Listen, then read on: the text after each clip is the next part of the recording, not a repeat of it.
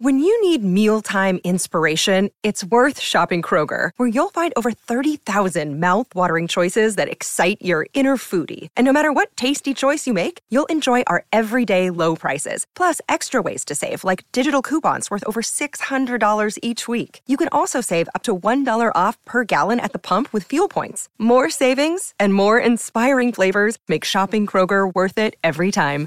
Kroger, fresh for everyone. Fuel restrictions apply. Another day is here, and you're ready for it. What to wear? Check. Breakfast, lunch, and dinner? Check. Planning for what's next and how to save for it? That's where Bank of America can help. For your financial to-dos, Bank of America has experts ready to help get you closer to your goals. Get started at one of our local financial centers or 24-7 in our mobile banking app. Find a location near you at bankofamerica.com slash talk to us. What would you like the power to do? Mobile banking requires downloading the app and is only available for select devices. Message and data rates may apply. Bank of America and a member FDIC.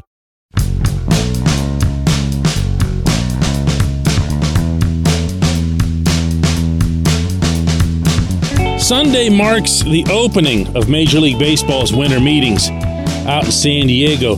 And as such, it marks the opening of absolutely everybody everywhere incorrectly, presuming that Bryan Reynolds is going to be traded. Good morning to you. Good Friday morning. I'm Dan Kovacevic of DK Pittsburgh Sports.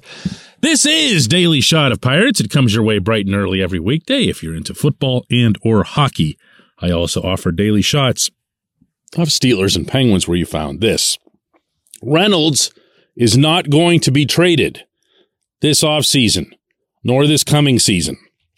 That could be the end of the segment. I could say, coming up next, J1Q. But that never really seems to suffice.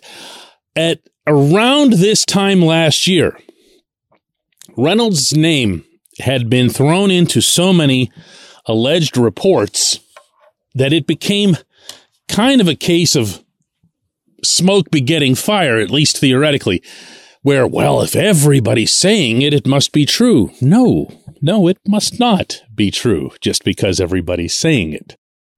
Because before I even get into why Reynolds wouldn't be traded, let me explain some of how that process works, since as a baseball beat writer and someone who covered a lot of winter meetings, I can tell you kind of how this breaks down. You go there and you're desperate. It's the most uncomfortable feeling I've ever had as a reporter on any beat. Those of you who've been with me for a while know what I'm talking about. I can't stand the winter meetings. I'm glad I don't do them anymore.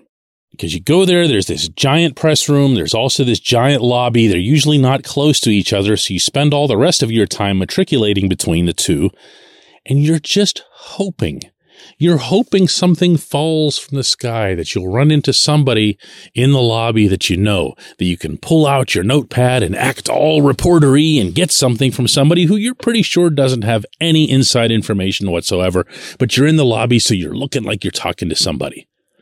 Every once in a blue moon, you'll fall into something, especially if you're new and you haven't made connections yet.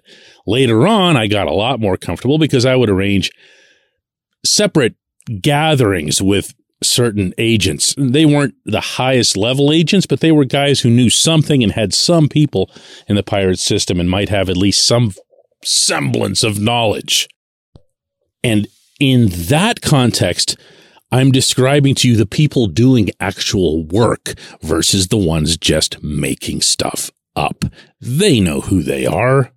They've been doing it forever. They have their own MO they'll go through all 30 teams rosters, including their organizational rosters, and they'll say, well, here's someone who would make sense if he moved from here to there. And then they'll look at the lowest hanging fruit. And with the Pirates, that's really easy because over the last 30, 40 years, there's nobody they haven't been willing to trade at a certain juncture and a certain price. So anything that you say about the Pirates is going to sound plausible, and because the Pirates don't have that many fans compared to the ones that they're used to talking about, they don't expect to get a whole lot of blowback. If they're a thousand percent wrong, only a handful of people will notice it. Hence, Bryan Reynolds' name comes up in pretty much every other trade rumor. It ain't happening.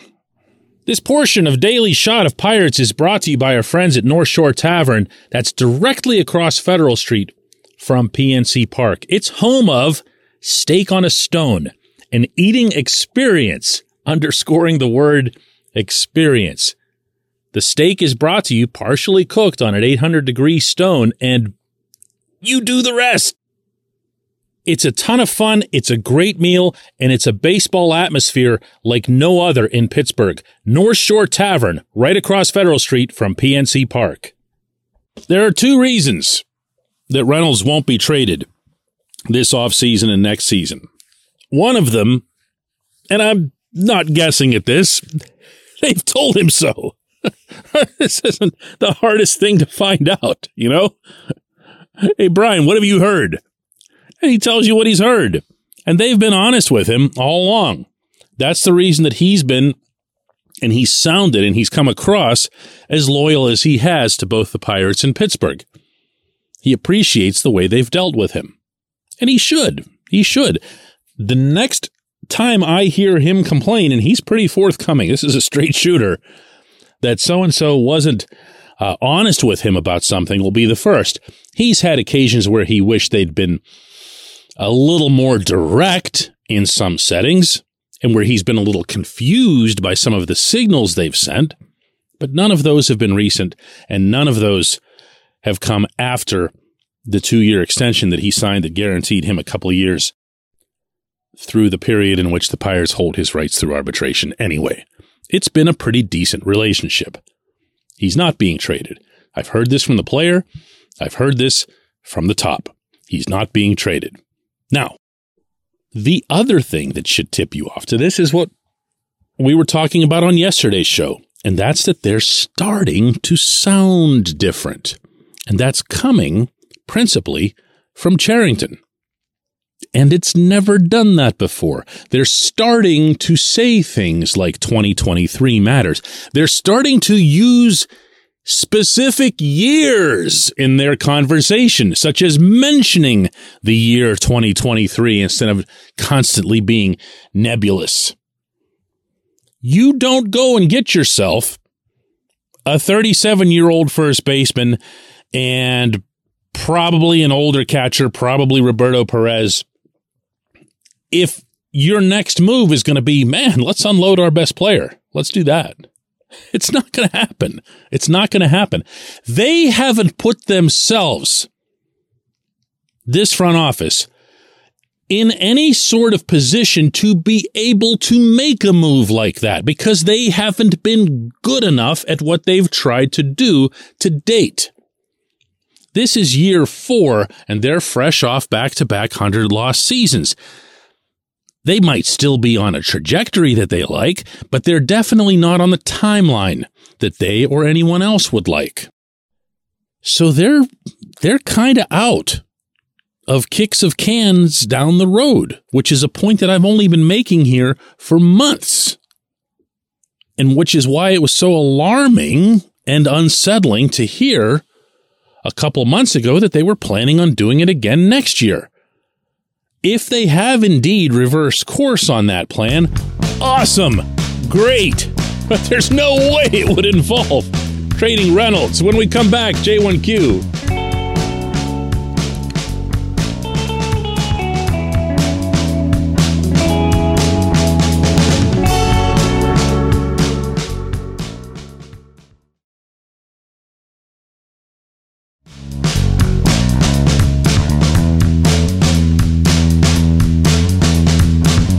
J1Q comes from Kevin.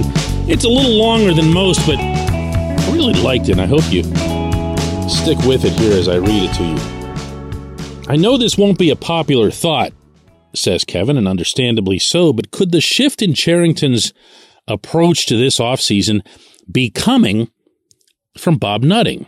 Last season, Cherington lowballed Reynolds during the arbitration negotiations causing all kinds of outrage. Eventually, we heard that Nutting wasn't happy with how things were handled and the problem was remedied.